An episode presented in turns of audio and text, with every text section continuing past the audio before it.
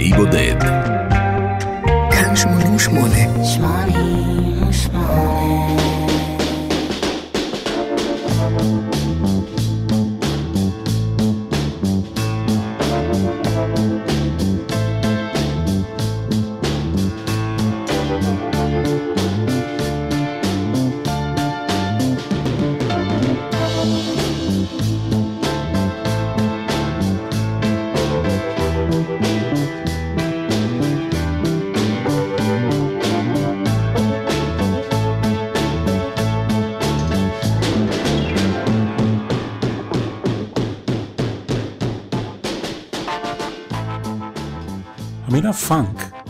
תחזור במסע הזה לא פעם ולא פעמיים. הפירוש המילולי של המילה פאנק הוא ריח חזק.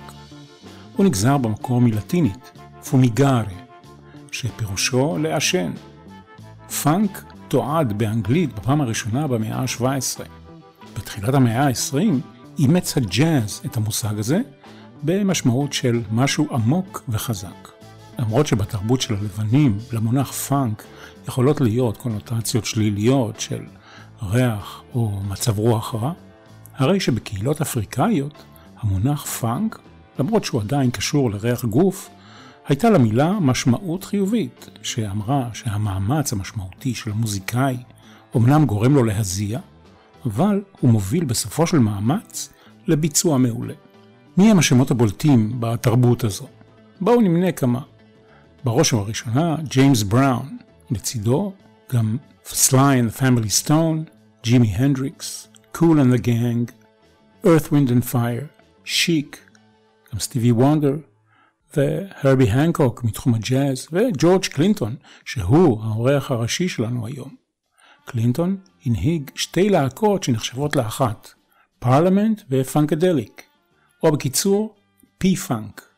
אנחנו יוצאים למסע אל שורשי הפאנק עם אחת מהשתיים, פרלמנט, ועם האלבום השלישי שנחשב הכי, הכי הכי, Maggot Brain, שזה בתרגום חופשי, מוח של תולעת.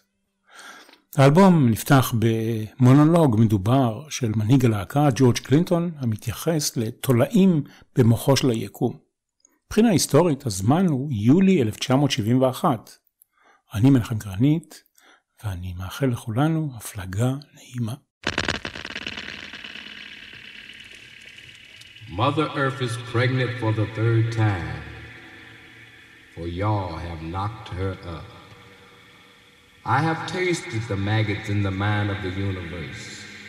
I was not offended, for I knew I had to rise above it all or drown in my own shit.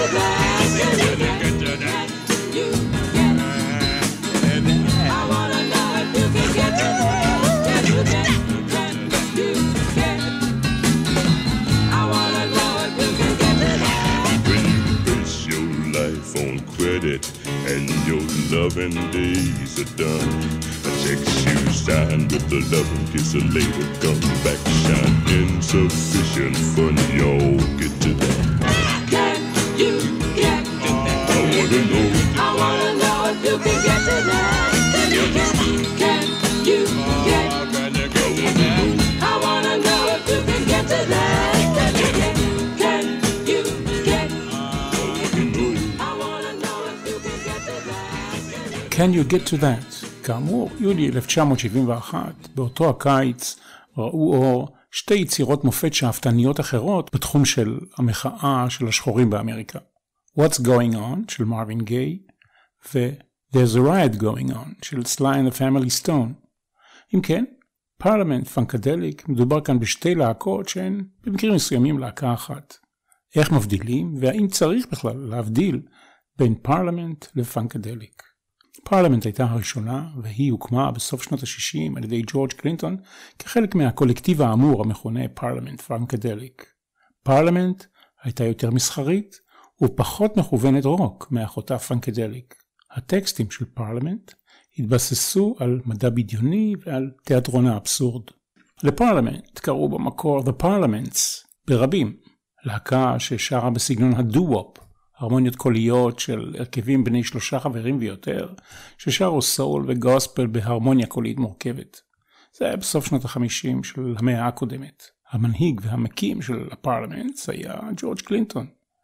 כבר מהשלבים הראשונים, ובעצם לכל אורך הדרך, הפוליטיקה, או יותר נכון לומר הביזנס או התעשייה, מתערבים ביצירה של ג'ורג' קלינטון ומאלצים אותו לטפל בנושאים עסקיים, וזה בא על חשבון המוזיקה. לעניות דעתי, האיש הזה לא הצליח כל כך לנהל את עצמו עסקית לאורך הקריירה.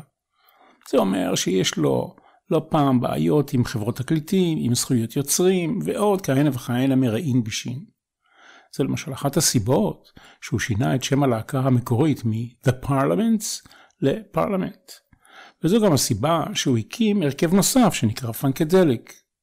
הרכב שבשלב מסוים כלל את אותם המוזיקאים של פרלמנט. בקיצור, סיבוכים וכאבי ראש בנושאים שלא אלאה אתכם בהם יתר על המידה. hit it and quit it.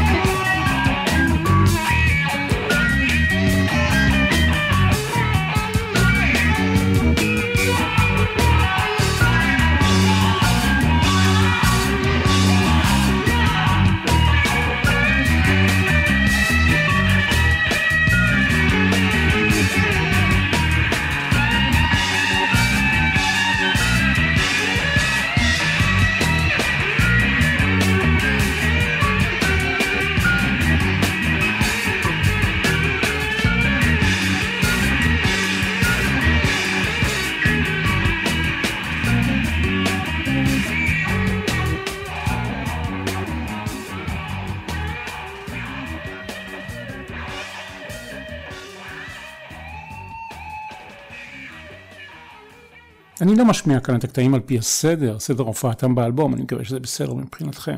עכשיו אבל אנחנו נגיע סוף סוף אל הקטע הראשי, Maggot Brain. האגדה מספרת שהקטע הזה, שמיד נשמע, עשר דקות אורכו, הוקלט בטייק אחד כאשר ג'ורג' קלינטון, שהיה תחת השפעת LSD, אמר לגיטריסט שלו, אדי הייזל, לנגן כאילו נאמר לו עכשיו שאימא שלו מתה. הוא ביקש מהייזל לתאר את עצמו בתמונת מצב שכזו ולבטא בנגינה מה הוא ירגיש, איך הוא יעכל את מה שקורה בחייו, איך הוא יביא לידי ביטוי את כל מה שיש בתוכו ויוציא את זה החוצה דרך הגיטרה שלו. למרות שמוזיקאים נוספים בהרכב השתתפו בנגינה בקטע הזה, ג'ורג' קלינטון הדעיך, fade אותם החוצה כמעט לגמרי במיקס הסופי, כדי שהפוקוס יהיה על הגיטרה של הייזל. הייזל זה השתמש באפקטים של fuzz, wah-wah, בהשראת האליל שלו, ג'ימי הנדריקס, וג'ורג' קלינטון הוסיף לאחר מכן כל מיני אפקטים. התוצאה היא אחד מהסולואים החזקים והמשפיעים ביותר בגיטרה שנחרטו על תקליט ויניל, בימי התקליטים כמובן.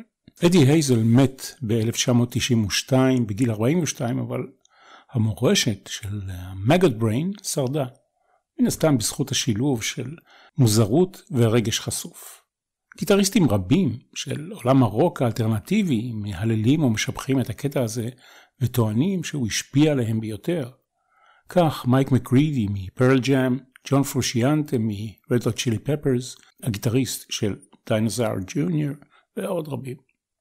מבקרים תיארו את הסולו הזה כארוך, מתיך את המוח וכאפוקליפסה רגשית. ואחרי כל הדברים האלה, לא נותר לנו אלא לשמוע ולשפוט בעצמנו. Maggot brain.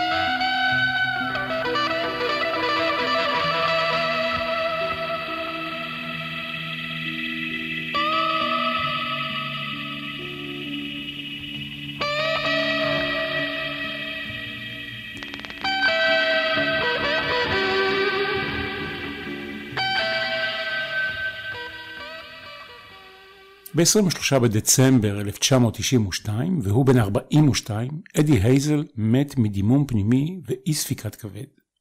הקטע הזה, Maggot Brain, הושמע בהלוויה שלו. ניק קייב הגדיר את אדי הייזל כאחד הגיטריסטים האהובים עליו ביותר. בואו ואנסה לחבר אתכם, תושבי ארץ ציון וירושלים, לתרבות ולדווי של עמים רחוקים, כאלה שהובילו אותם כעבדים מאפריקה לאמריקה, לפני הרבה מאוד שנים, אשר בעשורים האחרונים קוראים להם אפרו-אמריקנים. ישנו ספר שירה בשם Negro Folk Rhymes, Wise and Otherwise של תומאס W. טלי, ובו יש אסופה של שירים וחרוזים אפרו-אמריקניים, חלקם בשפתם האפריקאית המקורית. לכל שיר יש מאמר המתאר את התוכן והאופן שבו השירים והחרוזים נאמרו. כיצד שרו ורקדו אותם, ואיזו השפעה הייתה להם על חייהם של אפרו-אמריקנים שחיו בימי העבדות ואחריו, ועד 1922. המקור של השיר הבא הוא מהאנתולוגיה הזאת. ג'ורג' קלינטון למד את השיר הזה מאימא שלו. הגרסה של פנקדליק מתמודדת בראש ובראשונה עם פערים כלכליים. בתרגום חופשי, העשירים קיבלו חלק גדול מהכל, העניים קיבלו חתיכות גדולות של מקקים ועכברושים. הסולן הוא נגן הבאס בילי באס נלסון, שמבקש אחדות בין העניים, כי בלי שתהיה אחדות, לא ניתן להשיג שוויון. יש פה גם התייחסות לאהבה בין גזעית, ואם הסאונד של התופים נשמע לכם קצת מוזר, זה בגלל שהם עברו טיפול אלקטרוני. You and your folks, me and my folks.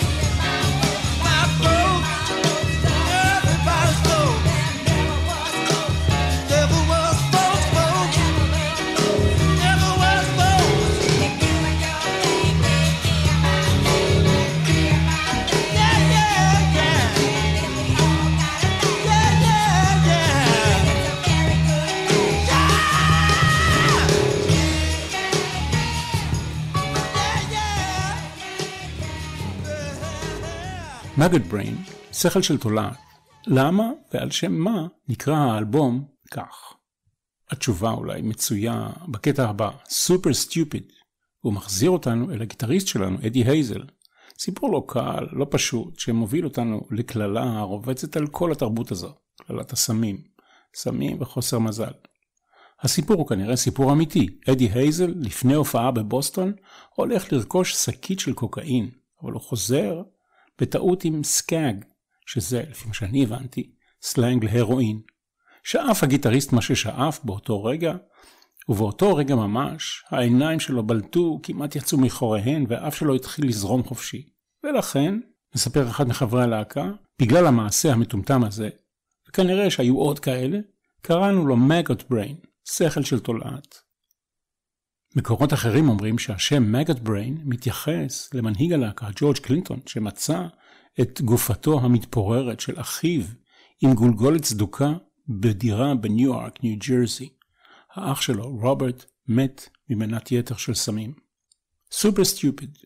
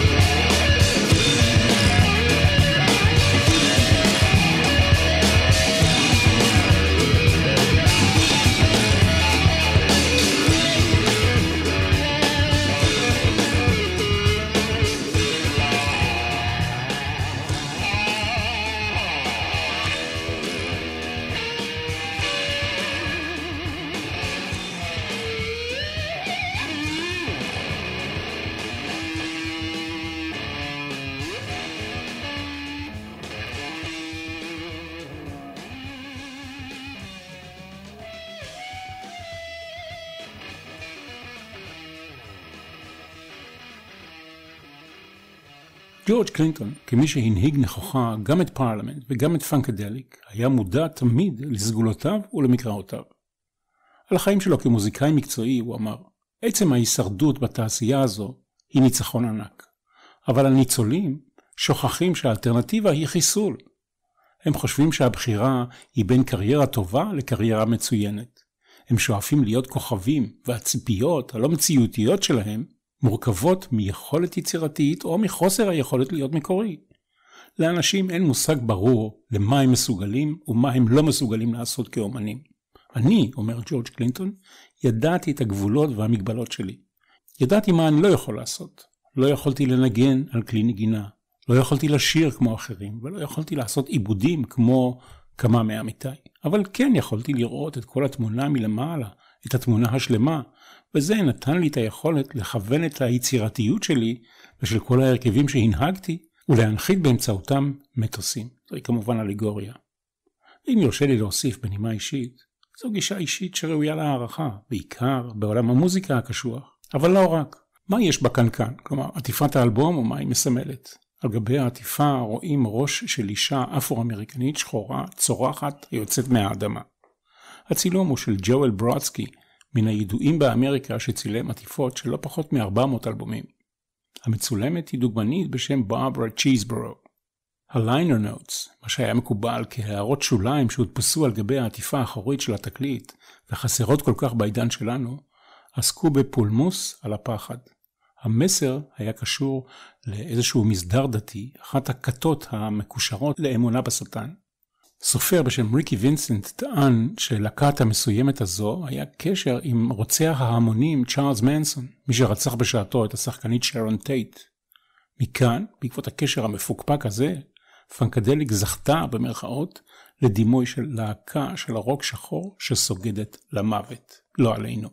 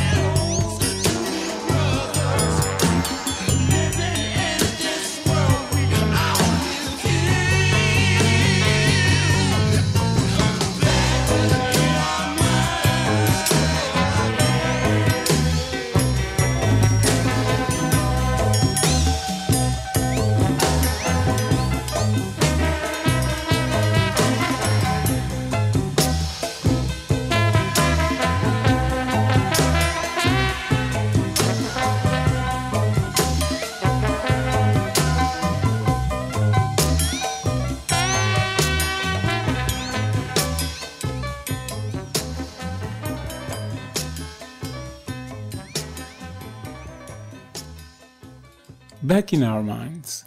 שימו לב, יותר מ-170 איש ואישה ניגנו בפנקדליק ולהקת האלטר אגו שלה, פרלמנט. זה לא כולל את 20 הלהקות שנוצרו מתוך השורשים של שתי הלהקות המרכזיות האלה. השילוב של פי-פאנק, שהכיל בתוכו פסיכדליה או מוזיקת פאנק אגרסיבית, הצטיירה באותם הימים כמו סגנון החיים, כמו השקפת עולם. באופן ספציפי, האלבום השלישי של פאנקדליק, Maggot Brain. האלבום הזה לא היה כזה עשיר בצבעים ובשמחת חיים. ברקע היה החלום של פסטיבל וודסטוק שהלך והתפוגג. המחאה על מלחמת וייטנאם שנמצאת גם היא כאן ברקע. יש גם מחאות בין גזעיות בהיסטוריה המקומית של אמריקה ושל הלהקה, הרואין, עוני ומותו הטרגי של ג'ימי הנדריקס, שהיה גם הוא רווי סמליות במקרה הזה. whole lot of BS.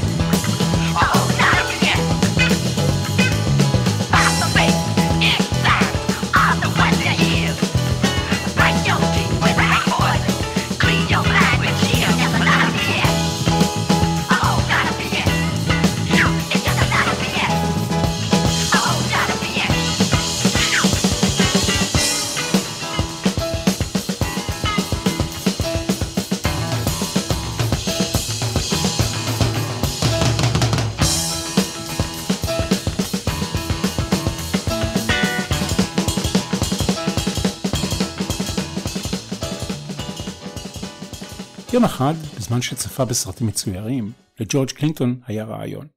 הוא חשב שיהיה הרבה יותר מעניין אם חברי הלהקה יתחזו לדמויות שונות במקום להיות הם עצמם. אנשים משתנים, מתבגרים ומזדקנים, אבל דמות טובה יכולה לחיות לנצח. בתחילת שנות ה-70, פנקדליק נקלעה לסצנת הפאנק רוק האמריקני הלבן עם MC5, הסטוג'ז ואחרים. אלה התהדרו באופנת לבוש ובסיכות ביטחון בנוסח הפאנק, ופנקדליק בחרה תחפושות שימשכו תשומת לב מסוג אחר לגמרי. אם תציצו בתמונות של הלהקה באותם הימים, תראו אותם לובשים חיתולים למבוגרים, חליפות חלל, מדים של אומנויות לחימה, גלימות של קוסמים ועוד. גם השירים אם כן, וגם עטיפות האלבומים של פי-פאנק, שרטטו קוסמוס מורחב, שחור ברובו, של גיבורים ונבלים. לאחר יציאת האלבום הזה, השלישי של פנקדליק, הלהקה התפרקה. המתופף טיקי פולווד פוטר בגלל שימוש בסמים. אחד הגיטריסטים, לושיוס טול רוס, השתתף בתחרות צריכת סמים. כן, היה דבר כזה מסתבר. התחרפן לגמרי ומאז לא הופיע יותר. הבסיסט בילי נלסון פרש בגלל סכסוך כספי עם ג'ורג' קלינטון. נותרו בשטח, אם כן, מההרכב המקורי רק שלושה. קלינטון, הגיטריסט הייזל והקלידן ברני וורל. מהדורה מחודשת של האלבום הזה משנת 2005 כללה שלוש רצועות בונוס ביניהם גרסה אלטרנטיבית למגד בריין הכוללת את העיבוד המקורי עם כל הכלים שניגנו בגרסה הראשונה וגם את הבלדה הנפלאה הבאה I miss my baby.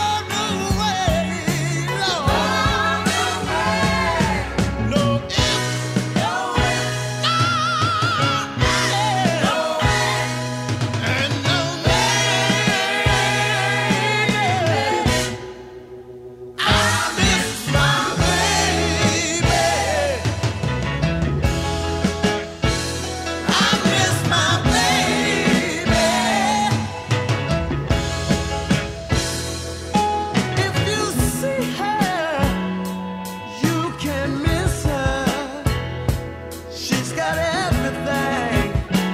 Yes, you do man.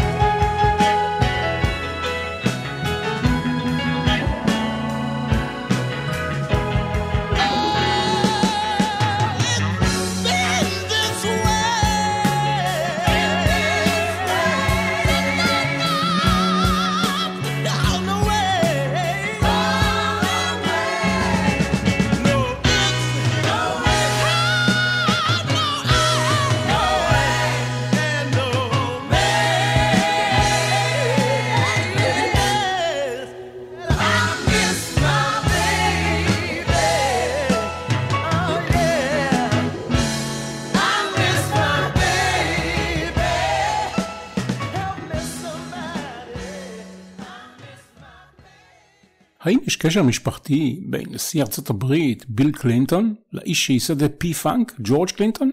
ברור שלא. אבל כשביל קלינטון נבחר לנשיא ארצות הברית, ג'ורג' קלינטון נהנה מצירוף המקרים שלו ולנשיא יש את אותו שם משפחה. פעם אחת, לפני אחת ההופעות, בתו של הנשיא קלינטון צ'לסי הגיעה אל מאחורי הקלעים, לווה באנשי ביטחון סוכני השירות החשאי. הם דיברו על דה ועל הר כשהגיעה עת לצילום משותף. ג'ורג' קלינטון קלט, ברגע האחרון, שהוא כנראה צריך להסתיר את מקטרת הקרק שהוא החזיק ביד. מה עשה קלינטון? הוא פשוט עשה אגרוף סביב המקטרת הבוערת. חטף גבייה רצינית בידו, אבל בתמונה לא ראו כמובן ולא חשדו בכלום. בדף הפייסבוק של התוכנית תוכלו למצוא את התמונה המפורסמת. יופיע בסופו של דבר במגזין People. פרלמנט אמנם התפרקה אחרי האלבום השלישי, אבל לא אלמן הפאנק האמריקני. ג'ורג' קלינטון המשיך את הפעילות של קולקטיב הפי-פאנק שלו בשנות ה-90 וגם בשנות ה-2000, עם חבורה גדולה של מוזיקאים, חלקם מההרכבים הקלאסיים של פאנקדליק ופרלמנט. הסאונד כמובן השתנה לכיוון של יותר rhythm and blues והיפ-הופ. בשנת 1997, פי-פאנק הוכנסה להיכל התהילה של הרוקנרול. פאנקדליק השפיע רבות על מספר רב של אומני היפ-הופ ועל ז'אנר ההיפ-הופ בכלל. דוקטור דרה מתייחס לסאונד של פאנקדליק כהשפעה מרכזית על המוזיקה שלו, ויחד איתו סנופ דוג, אמסי המר, דלה סול, טופאק, וזה רק קצה המזלג. אפשר לחלק את האלבום הזה בחלוקה גסה לשניים. שתי רצועות כבדות משקל, וכל השאר פאנק פסיכדלי מהנה. את הכבדה הראשונה כבר שמענו, Maggot Brain, עם תצוגת התכלית של הגיטרה של אדי הייזל ז"ל. ועכשיו, לקראת סיום אל השנייה, Wars of Armageddon, שבו בולט במיוחד המתופף טיקי פולווד. בולט עד כדי כך שמיילס דייוויס בכבודו ובעצמו אימץ אותו אל חייקו כמתופף הבית שלו על חשבון פנקדליק. עם מלחמות ארמגדון אנחנו ניפרד, בתקווה לשלום עולמי כמובן. אני מנחם גרנית, מאחל לכם כל טוב.